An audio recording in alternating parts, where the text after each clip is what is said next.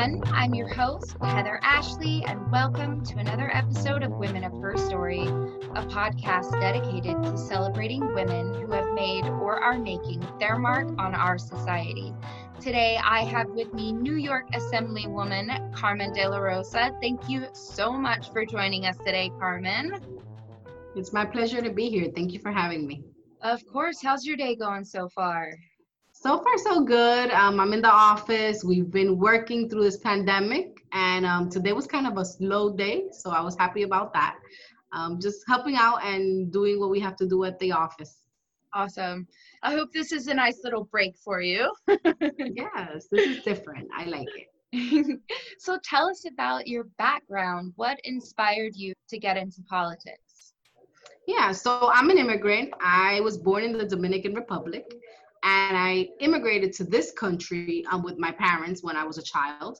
Um, and my parents really made community like the center of our lives as I was growing up. I remember like being part of a youth group, um, helping other students in the community with tutoring. I was one of the only um, people who in my building spoke English, so helping people fill out the census. So I got that little bug of being community oriented and being really involved in the things that were happening in my community, I kind of felt like it was a responsibility.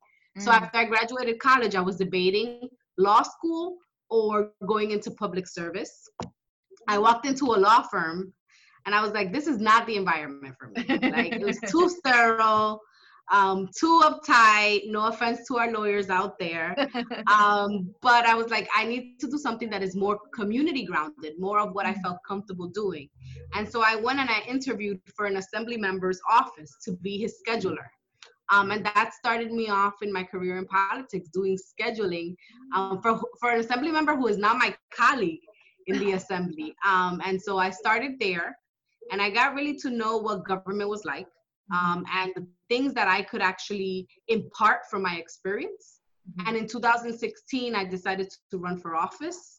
Um, and I was lucky enough that with all the work that we were able to put in, not an easy journey at all, but I was able to be elected in my first round. And not only was I elected, but I um, I unseated an incumbent at that time. Ooh. And that was the night that we also elected President Trump.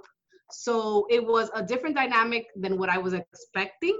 Uh, but it really um, began a career of having to advocate and having to stand up for the rights of the community that I had just been elected to represent. Hmm. So why why is it so important to get out and vote and not just in the big elections, but the local ones too, like for for assembly members, for for local representatives? Absolutely. Well, first, I like to think of voting as a muscle. If you don't work out a muscle, you're never going to build strength.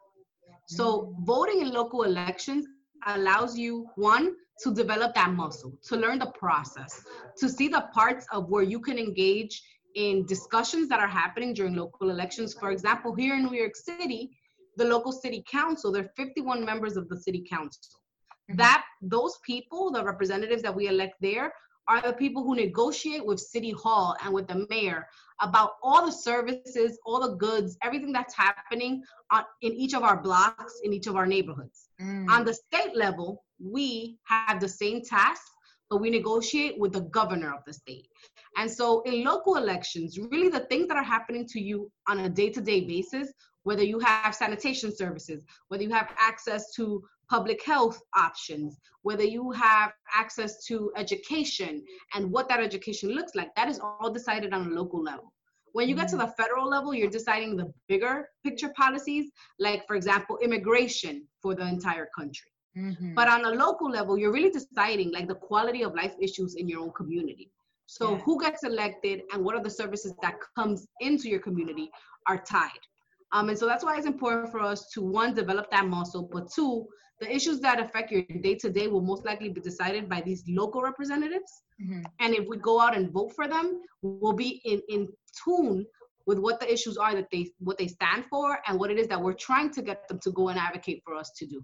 Mm. And then it's kind of like a domino effect because then these and yeah, yeah, you know, it's funny. I I feel like we're not really taught in school to vote on a local level, we I know my whole life all I thought about, all I thought voting encompassed was during major elections. And that yeah. could be just like naivete as a child, but like I feel like if we're educated properly in these like government classes that we are all taking in high school, they're not these these issues aren't being addressed. I remember being a senior in high school and I turned 18 on election day. Mm. And um, so I got to vote and I was so excited, but then I never even thought about being able to vote on a local level at that point because it just wasn't information that was readily provided. Yeah, and that's like what civics is about, right? Mm-hmm. Making sure that students are not only learning about what's happening in the world, but how to apply that to the community that you live in because there's many issues right here in our mm-hmm. backyards that we should be having decision over. Yeah. Um, and so that's super that's a super important part of the education curriculum that I think needs to be encouraged, especially at this time where we have so much going on, mm. global pandemic, national uprisings against racism. Um, it's a time for us to really um, help students to develop that muscle of, advocacy, of mm-hmm. advocacy and social justice. You know what's funny though? I feel like social media has helped that a little bit in a way. Have you noticed like the this what are they Gen Z? I don't know. Right? They're the ones right after millennials. I think so. Something yeah. like that. I don't yeah, know. Yeah, but yeah. they're like all over TikTok doing all kinds of things. So I hopefully there's a shift in the tide for yeah, information and all become a trend yeah it's kind of become a trend to be politically active well what we hope though is that that trend continues on mm-hmm. and that these mm-hmm. are lessons that young people like us are um, taking responsibility and ownership over. For generations to come right? That not that it's a fad that it's cool right now to go out and advocate but then we forget about it when the next cool thing comes around. Right right. Absolutely. Well you mentioned the uh, timing of you being elected. So I'm sure there were a lot of lot of hope, but a lot of devastation in your in your receiving this incredible platform. What what was going through your mind at that time? Yeah, well, I had worked in government for about 10 years when I decided to run for office. And running for office was never something that was inherent to me it mm. was nothing that I like. I was like, I want to get into politics because I want to run for office. Mm. I wanted to get into politics because I wanted to learn about policy making and about how to change policy in the background. Mm. I didn't I didn't feel comfortable with all the media and all the attention and all. But eventually, what I learned in doing this work is that if we put obstacles on ourselves, if mm. we don't challenge the fear that we have, mm-hmm. then we won't become the advocates that our communities may need at that time. And at that time in my community, the elected officials that had been in office had been trailblazers. They had been the first of many things to be elected, but they had been in office at this point for over 20 years collectively. And so here I was, a young woman working in government, and I decided that I wanted to put my hat in the ring for um, a political position, the assembly, for the first time. It was challenging. I was the underdog um, throughout the entire race. You know, many people said, it's your first time running, everybody loses the first time. Um, that's one of the things that candidates really are is a disheartening thing to hear. Mm-hmm. You know, mm-hmm. people would say, well, it's great, you're going to get your name out there. You know, no one abandons their work, their life, and their family to get their name out there. Yeah. Most of us that run for office, right? We have some aspirational um, qualities about us. We want to mm-hmm. change the world. We don't want to gain experience. Yeah. And so it's disheartening to hear. And I heard it often. I often heard that I was too young to hold elected office. I often heard that politics was not a place for a woman, mm. and especially a woman with a young family. When I ran for office, my daughter was one and a half. Um, oftentimes, when I was campaigning in the street, some men would say to me like, "Where's your husband? Why aren't you home cooking for him?" gross ridiculous Ugh. things that is like what like yeah, what year like, are you living in yeah also you've had 10 years of experience at this point what do exactly. you like what exactly but you know oftentimes our experience our our experiences are uh, diminished. People mm-hmm. say oh you worked in politics but you were just a politician's assistant right? It wasn't about giving credit for the laws that you've changed for the lives that you've helped you know alleviate and bring relief to in the community for the projects that you've led. And so it was really about changing the narrative about that and really showing people that whatever box or category you want to put me in i'm going to show you exactly why i'm not the person you think i am mm. uh, and eventually after you know a year of campaigning uh, we were able to win the election and so and like i said it was the night that donald trump was elected president and I was supporting Hillary Clinton, just for mm. full disclosure. and so I was heartbroken that night, but I was happy for the change that was coming to my own community, but I was heartbroken for what would have been the future of the nation. Mm-hmm. Uh, but it was a it was a great lesson because it meant that the next day I had to get up and be like, all right, mm. we're getting to work. Mm-hmm. Now, how do we mobilize to make sure that our community knows the things that are coming down the pipe. Our community is educated. Our community is uh, willing to engage in a process where every single time that something happens in this administration, we're going to call it out and we're going to ask and demand change. Mm. Um, so it, it was looking back at it a scary moment, but a moment that really helped me to find my voice. Yeah, you know, it's one of it. It sounds like it. It put a little um, oh i i was about to mush all of these different cliches out i can't i can't even think of one fire under your seat that's that's it's one true, right yeah absolutely absolutely um so i noticed that you are passionate about providing mental health services for all new yorkers. Why is that so important to you?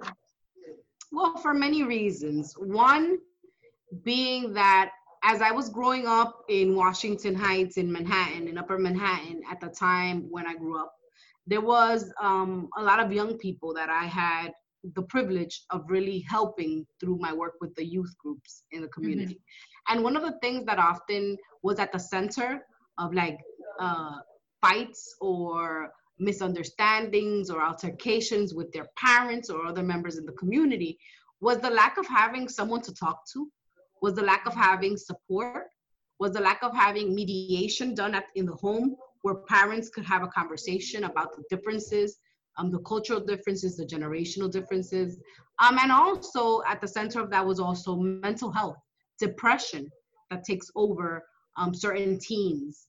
Uh, i represent a community in upper manhattan that is home to the george washington bridge. And the george washington bridge has been a bridge where many people have taken their lives. Um, there was a New York Times article about how that bridge, uh, many people had jumped off the bridge. And so I wanted to make sure that in my community, we were having the conversation about depression. We were having the conversation about breaking the stigmas around depression, around mental illness. All of us have mental health, mental well being. And just like you would go to a doctor for regular services when you're not feeling well, you have a sore throat, you also should look for professional help when you're feeling certain emotions that may lead to negative thoughts. And mm-hmm. so, doing that work, I found out that Latina girls had uh, about a 25% of Latina girls ages 9 to 14 in New York State have seriously considered suicide, and some had planned their suicide. Those and so, babies. for me, babies, that's a pandemic. And the numbers yeah. are even more startling when you look at African American boys. Mm-hmm. Um, and so for me, it was like I wanted to make an impact in a crisis that was taking so many young lives from our community, in my opinion, unnecessarily. Because mm-hmm. there's so much help that's out there, there's so much work that we can do.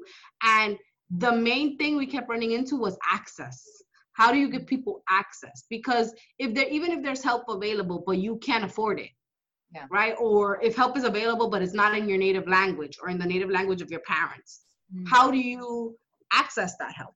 And so we began looking at legislative solutions. Um, in 2017 the governor of new york uh, signed legislation that i authored creating the suicide prevention task force for new york. And that task force is um, their main responsibility is to look at what resources are available in different communities and make sure that those resources are culturally competent, take into consideration uh, the income levels of different communities, take into, consider- into consideration marginalized communities. So, are you a veteran of war and you're coming back into the community with PTSD? Or are you a member of the LGBT community and you need other services provided to you? What is, where are the people in our community and how do we gain access to quality um, mental health services? And so it's been a journey mm-hmm. to try and, and, and deal with this issue because it's a serious issue. It's a mm-hmm. heavy issue. Yeah. Uh, but also it's an issue that has that combines social services and the need for resources. Mm. And so those are two very difficult things when it comes to the way government works. Yeah. Was that the first type of legislation that you had authored in that type of of uh, tricky area? Yeah, that was actually my first the first bill as an assemblywoman oh. that the oh. governor of New York signed. So it was one of my first pieces of legislation that I authored and he signed. Um, and so, yes, it was definitely something that, you know, I think started a conversation. Since then, we've made very strong partnerships with organizations that are doing the work on the ground and supporting those organizations so that they can come. In my community, they built a, it's called Life is Precious. So they mm-hmm. built a center uh, to make sure that any girls who are experiencing uh, any thoughts are able to have an outlet. They do art, they do art therapy, music therapy, um, and it's just a, a, fabulous and beautiful space for our girls to go and, and learn how to be confident about who they are. Wow. Wow, that's amazing. I, I bet that feels so good to be like, yes, what I'm doing, I made the right choice. I'm in the right place. I'm making a difference. That's amazing. I love that. Yes, and speaking absolutely. of speaking of making a difference, tell us about the green light bill. Yeah, so the green light bill was something that um, had been in the works in New York State for a long time. And the green light bill basically allows for anyone in New York State who's able to pass a written exam and a practical exam to get their driver's license. Why is this an issue in New York? Because if you are undocumented, or an undocumented person, you are you are not able to have a driver's license. I visited um, correctional facilities, detention centers where people had been arrested for driving without a license. For many undocumented people, if you're arrested while driving without a license, or if you're arrested for a DWI or any traffic infraction, even running a red light or going through a stop sign, these are all serious offenses. But for a person who is undocumented, that is an immediate cause for deportation. Mm-hmm. And so, at a time where we were fighting uh, to keep families united, uh, it was important for us to guarantee uh, the ability for people to drive. If you are someone who has to go through an exam, if you are someone who has to pass a driver's license, you're going to be a safer driver. Yeah. And you're not going to get into a DWI and you're not going to run a red light because you've already taken all the practical courses in order to get that license before this bill passed, people were driving because in some areas of our communities that are transit deserts, you can't get to work without driving. Yeah. Um, and so they were driving and putting their lives at risk and the community at risk. Um, and so we helped pass legislation to make sure that everyone in New York State would be able to have access to a driver's license. It's been life changing for many um, immigrants who rely on their cars in order to get to work, to get their children to school. But we've even heard horror stories of people not having a driver's license and having someone get sick in their home and not be able to get their son or daughter to the hospital. Oh. Right. And so when you think some of us, we take these privileges for granted. We think about it as, you know, what do you need a driver's license for? You know, I'm a city girl. So I got my driver's license the year I was elected into office. Before that, I took the train everywhere um, and so, you know, we, those are privileges that we take for granted because we've never had anyone say you can't do it. But the moment that someone says you can't do X, you can't do Y, you can't do Z because of where you come from, mm-hmm. uh, it creates an underclass of citizens who are not able to be independent. And I don't believe in an underclass of citizens. I believe that we're all here and we all have a purpose and we all have a reason to contribute to our communities. Mm-hmm. Absolutely. You know, that's very interesting. I had never really considered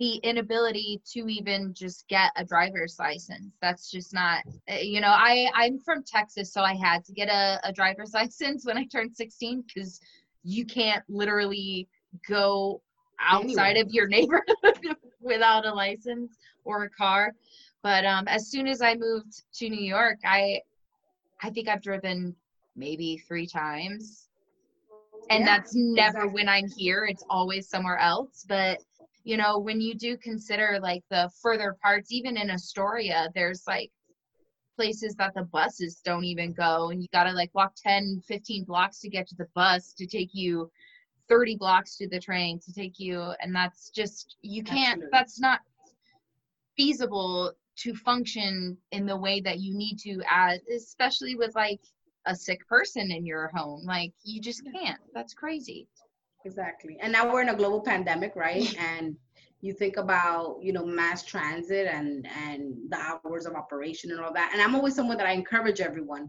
who can to use mass transit, right? Because I believe that in order to help the earth, we have to mm. not rely so much on cars. But the reality is that for some of our live livelihood, for some of the things that we need to do on a daily basis, is just not feasible. Right. It's just not. Yeah.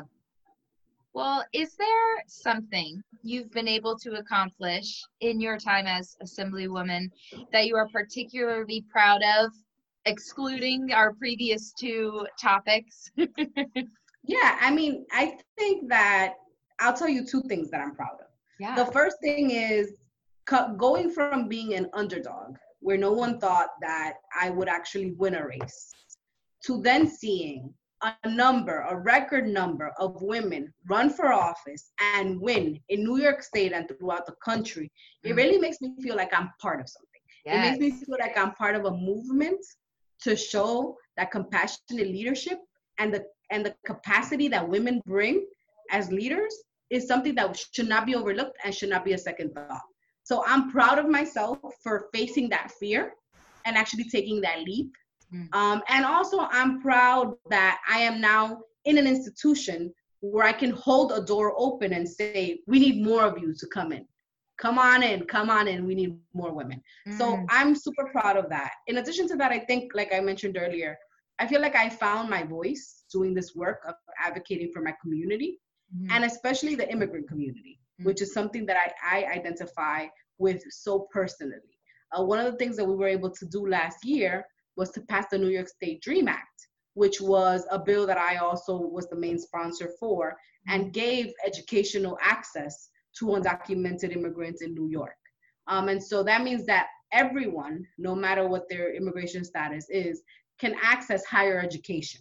And I think that education for me is the only thing that has broken the cycle of poverty in my own family and in my own community. And so allowing people to have sort of the tools to break themselves out of you know being codependent on and being and being poor really uh, is something that i'm super proud of. Wow. Yeah absolutely. And you know i love to hear that you you're saying you you are here opening the door saying come on in bring more. Just because i feel like in the past i've uh i've had this conversation a few times but it's it's like when you look at the past or the way things are depicted in like movies or whatever with women in power they always make it look like there's only room for one woman in the room. And then yes. you have to fight your way and smash down anyone else to get there. And exactly. that's just that's just that's untrue. uh, it's, it's untrue not. absolutely. And there's also isn't a mold of what you're supposed to look like right? Like I walk around and people say, "You don't look like an assemblywoman," and I say, "What is an assemblywoman supposed to look like?" You know, um, like tight bun, like what? I what don't you know. you know, assemblywoman can't smile. She can't be nice. She can't, you know, represent her community authentically. Like so, also is breaking the stereotypes about what women in leadership positions are supposed to be, what they're supposed to look like, mm-hmm. what their experiences are supposed to be. And I think now in politics, we're seeing that right? Mm-hmm. We're actually seeing a moment where people who don't who are not your usual or typical people that you're used to seeing are actually breaking the molds and becoming the leaders that the communities need, which Absolutely. is what we should be looking for. Absolutely. And I feel like a, another major thing is is representation matters. And when you see um like when a when a Latino girl sees this like Latina New York Assemblywoman, she's like, oh, oh, and there could be just like lights going off, being Absolutely. like, it doesn't have to just be these specific old white man or Absolutely. like like stuffy crazy lady with those scary little spectacles, right? Like that's what I picture. yeah, like I, I always tell the story of my daughter. She um, you know, I, I ran for office when she was one years old and she came back from kindergarten one day. She's like, Mommy, do you know that so and so's mother doesn't have a campaign office? and I was like, I believe you. And she was like, everyone's mother should have a campaign office. And I was like, you're absolutely right. And so we're also constructing a universe for our children where yeah. they think that this is normal mm-hmm. and they normalize the achievement of women and they normalize yeah. what their like what their ceiling is and what and what and is limitless right mm. and so i think that that's important for future generations right that is not daddy that's going to run for office it's mm-hmm. mommy you yeah. know yeah absolutely that's so i love that you said that that's hysterical that kid, kids do that stuff all the time it's so funny my my mom's a pianist and so i grew up with her just like playing like nobody's business and i would go to friends houses i'm like where's your piano like why don't you all play the piano and everyone's like what are you talking about exactly oh my goodness that's adorable what is next for you? Sure. So I'm actually going to be running for the city council. So I'm going from the state office to wanting to represent my community at City Hall. Um, and so that's next. I've been an assemblywoman now for four years. Um, I'm looking to represent my own community, the same community that I've represented in the in the assembly at the city council. Um, in 2021, New York City is going to get a new mayor. We're going to have a new comptroller.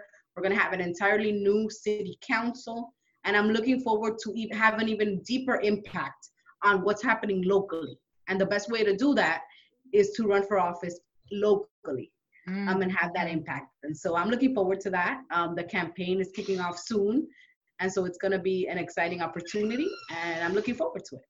When um, when is that uh, election? Uh, June 2021 is the election. Um, we've already kicked off because we've started, um, you know, our fundraising and we've declared the campaign uh, with the city. We've mm-hmm. registered the campaign with the city, um, but the official uh, work of the campaign will start in the next month or so. Mm. Okay, awesome. Awesome. Yeah. Love that. So look out, Carmen oh. 2021. oh, we're going to plug it. Don't even worry. oh my goodness. So, have you had any setbacks that have made you question yourself and your decisions? Yeah, um, same thing for me. You know, it's hard to have the professional and personal life balance Mm-hmm. Um, I've mentioned my daughter a few times. I obviously have a young family. My job takes me to Albany um, four days a week.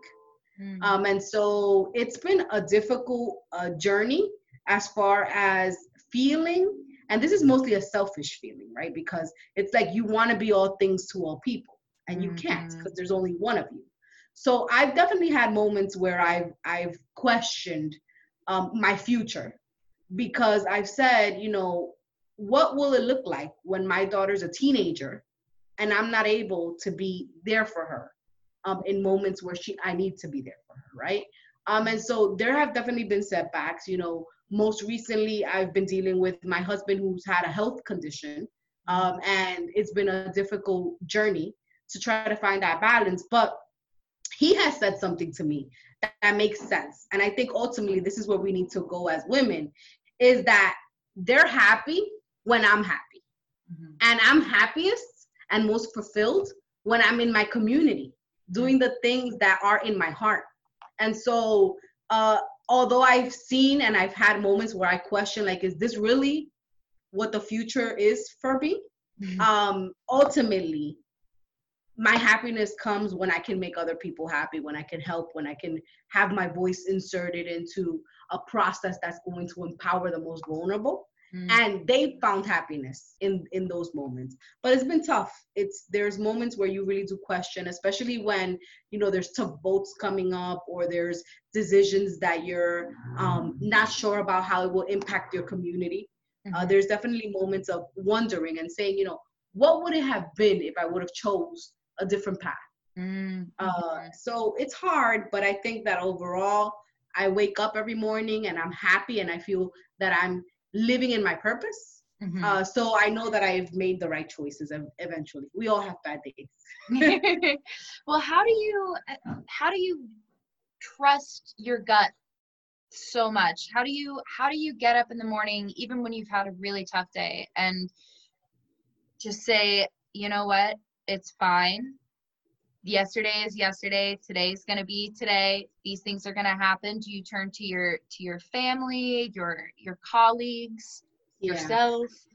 I turn to friends that are in politics. I also turn um, inward and try to decipher what are the things that are making me feel negative mm. and try to eliminate those things from my existence. Like sometimes there's days that i need to delete social media from my phone mm. because there's just you know a thread about all the things you're doing wrong and you're just like i, I can't i can't i can't deal with it today yeah so i'm yeah. gonna delete you facebook for the week mm-hmm. and i'll download you again when i'm ready mm. right um or there's having conversations with an inner circle that you can vent to about the the situations that are difficult mm. i think overall when we deal with the things that come to us we deal with them subconsciously so we kind of move, we just keep moving. You don't let it like deter you to the point where you can't get out of bed. You mm-hmm. move. And I find that sometimes I'm home and I'm overthinking things. The pandemic did this to me almost every other day yeah. where I was like, how are we ever going to beat COVID? I can't possibly feed all these people. I mm. can't possibly, you know, get testing sites in every corner of my district. Like, what are we gonna do? I I'm, I give up. I'm done and then I'll like walk to my office, and as I'm walking to my office, I'll bump into a neighbor, and the person will be like, "Thank you so much for being here and and listening," and and then you're like, "All right, all right, all right, I could do this, I could do this," and you just keep going, and then you find like like affirmations for why you're doing this work, mm. and it makes it worth it. Mm-hmm. So you know, it's not being yeah. deterred by your negative thoughts. Yeah, kind of working through them and also yeah like you said kind of finding where these negative thoughts are coming from because most of the time they're not valid you know like yeah just, we give them power over our being and we shouldn't yeah for for no explicable reason you know it's probably random previous traumas that kind of exactly. surface and you're like oh that one time in third grade when that didn't work out that's affecting exactly. me today exactly exactly. What has been your experience as a woman of color in New York politics? Well, my experience as a woman of color, there's a lot of things because I don't only identify as a woman, I identify as a Latina, I identify, I identify as someone who has African roots, I identify as a mother, I identify as a daughter, right? And so being a woman of color and being young mm. is different than being a woman of color and being middle aged, right? right? There's different expectations set upon you, there's different assumptions made. Um, I also represent a community that's not well off, right? So I'm not coming into the legislature with wealthy constituents, right? I'm coming into the legislature to represent the poorest New Yorkers. Mm-hmm. Um, and so for me, it's been about working to break sort of the stereotype mm-hmm. of what a woman of color is is expected to be and showing them what a woman of color truly is right um having the ability to bring people together having mm-hmm. the ability to build coalitions and lead on issues that normally people think you shouldn't lead on right Right. What is a woman who represents a poor community and, you know, came to this country as an immigrant talking about taxing multi-billionaires? What right do you have to tax multi-billionaires? Well, that's an issue that I'm talking about and that's an issue that I'm working on. And mm-hmm. so kind of just being able to build and consolidate new mm-hmm. ideas um, it's important for me mm-hmm. and i also think that understanding that we as women and as women as a woman of color are in these positions for a moment and in those moments we have to lead in confidence and then also ensure that we're leaving uh, a path for the women that are to follow Mm-hmm. Um, I lean heavily on women that are in the legislature now. I have several other women who have been instrumental in my growth, who have shown me the error of my ways in moments where I'm too, uh, you know, too much of a naive, too naive, or I'm too eager to mm-hmm. get something done, and that's not the way that it works, right? Mm-hmm. Um, and then there's women that encourage when I'm rebellious and and i'm uh, looking to do something with such a passion they encourage the passion mm-hmm. so it's about you know surrounding yourself with other women who have been in positions where you are and ultimately leaving a legacy mm-hmm. for the generation that's to come that's how i see it right you know that that is a I have to formulate some thoughts because I had so many, so many thoughts. I I think that that type of approach, that type of thought process is the exact type that needs to be in a position of leadership. Does that make sense? I feel like yeah. you are just that sort of approach and and I can say that the listeners can't see you, but I can see you and it's very um you have a light air about you even while you're so passionate and discussing all of these things. It's a very it's it's it's endearing and also makes me want to listen and do everything that you're saying. Does that oh, make sense? you. like your your your approach and your um, ability to express all of these emotions and thoughts that you have had throughout your experience is really um, admirable well, as I you. fumble I through all my words. I appreciate that. That it's important, you know. Thank you. Is there someone that always inspires you?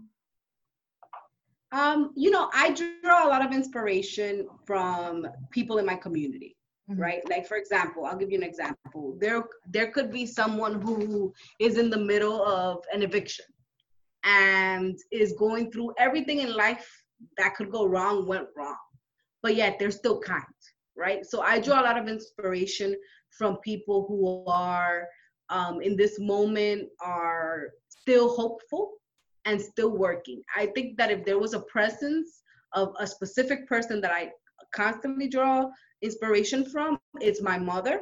Um, she 100% um, is someone who has always taught me to be a better version of myself um, she's someone that came to this country as an immigrant, obviously, but did not speak English and did and only was able to get to um, her uh, sophomore year in high school back in in our native country. Came to this country, was a home health aide, working with um, older individuals, taking care of older individuals, and she did that for 25 years. Still managing to be a present and thoughtful parent and never allowing us to see the things that were hard for her. Um, she always did it with a smile. When she had to be tough, she was. I'm still afraid of her, and she's five feet tall. Uh, but you know, it's it's she's someone who definitely, when I think about the type of woman I want to aspire to be, I think of her. And you know, mm-hmm. I'm adopted, so for me, it, there's an added knowledge of knowing that you know, she did everything she did for me without having to. You know, yeah. she specifically uh, is is for me an angel that was put in my path. So mm-hmm. you know, mm. I, I really love her. She's amazing.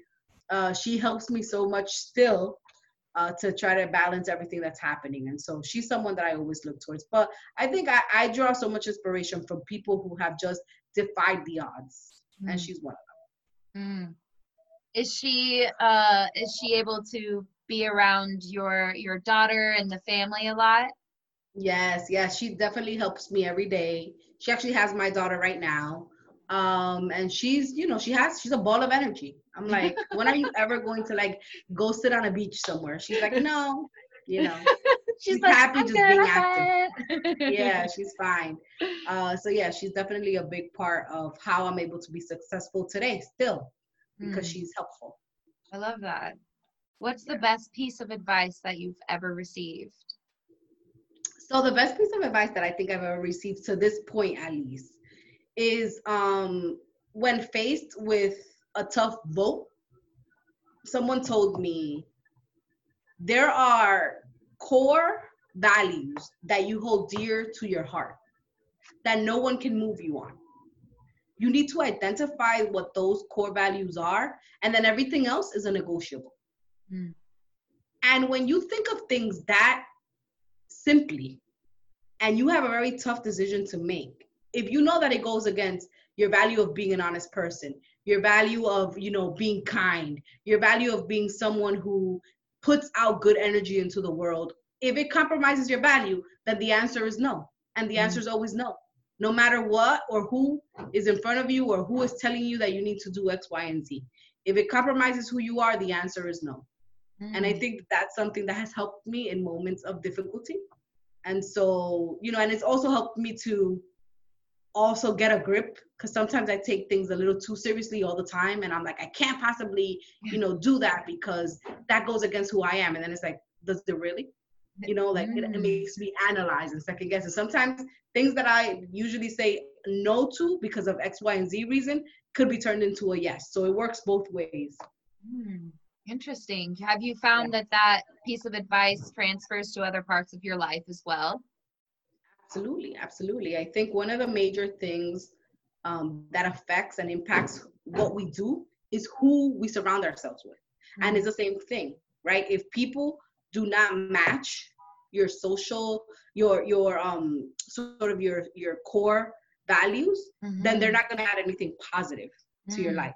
So let it go and you know you'll be blessed with other people that will match yeah yeah you are who you spend time with Absolutely. you know and it's that's you know if you're not spending time with the people that are going to help build you up why are you spending time with them exactly exactly that's a great piece of advice yes, yeah well before we get to our last two questions is there anything else that you would like to add? Anything we didn't touch on? How we can keep up with you and what you're doing? Anything mm-hmm. like that? Well, I'm on social media. So I encourage all of you to follow me at CN De La Rosa. So C N D E L A R O S A. Um, that's my Twitter handle and my uh, Instagram handle and my Facebook. So just find me there, follow me, um, and let's continue the conversation. Mm-hmm. All right. So I ask the last same two questions to everyone that comes through the podcast. First, what is your second favorite color? That you know that was a tough question. my my second favorite color I would have to say is black. Hmm. Why? Because I feel that black is elegant. Every time I wear black, I feel like a powerhouse right? I love mm-hmm. black. Mm-hmm. And uh, my first favorite color is actually gray, which is a mixture of black and white. Mm-hmm. Um, but I really like those type of like neutral tones, and I feel like black for me just signifies power, and I mm. like that. And so some I, I, I really like it. I really do. Yeah. And lastly, what, in your opinion, is the best part of being a woman? I thought about this. Um, there's a lot of good things about being a woman. I think that the most important thing, though, for me, mm-hmm. is being able to prove people wrong, right? It's kind of like when people have an expectation of mm-hmm. what you are, who you are, based on the mere fact that you're a woman. and you're able to turn around and be like, let me surprise you every single time. Um, I like that. I, I think I Mhm. like being the underdog. I think is really what it is. Um, and I think that there is something so uniquely powerful about women and how we demonstrate that power um, that I really enjoy. hmm Yeah, absolutely. I love that. It's so it's so true. It's always it always feels kind of good when you're like, "Oh, oh, you you said I couldn't do this, but uh take a look cuz I did." Exactly. and I feel like it always comes out in not a um uh not necessarily a like I'm to beat you down cuz I am here. Like it's a No, no, no.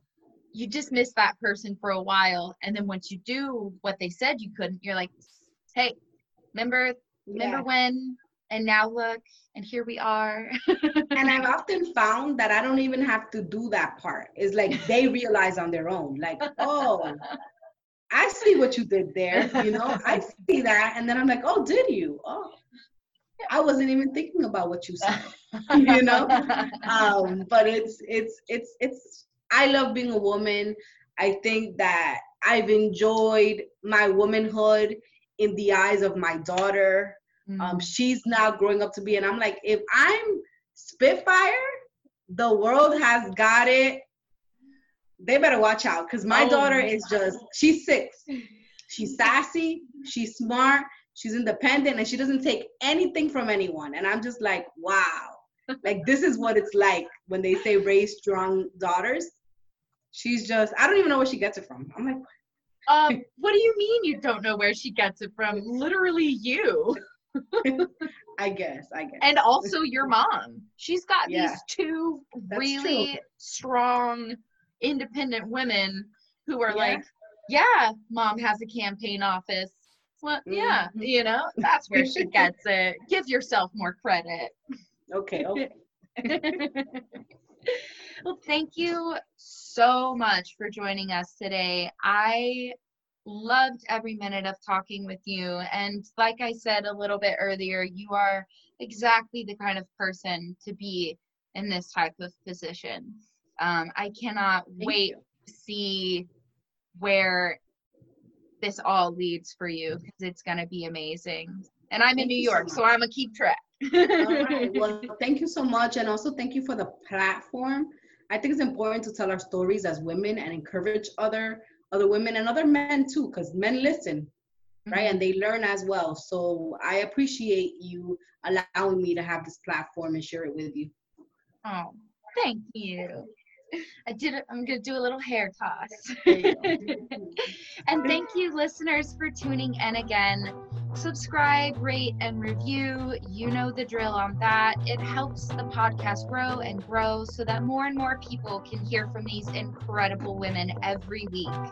If you want some extra inspiration, you can follow our social medias Instagram at Women of Her Story Podcast, Twitter at The Her Story Pod. Visit our website at ofherstory.com or send us an email to women of her story podcast at gmail.com. Until next week, be safe, stay healthy, and show the world what you're made of.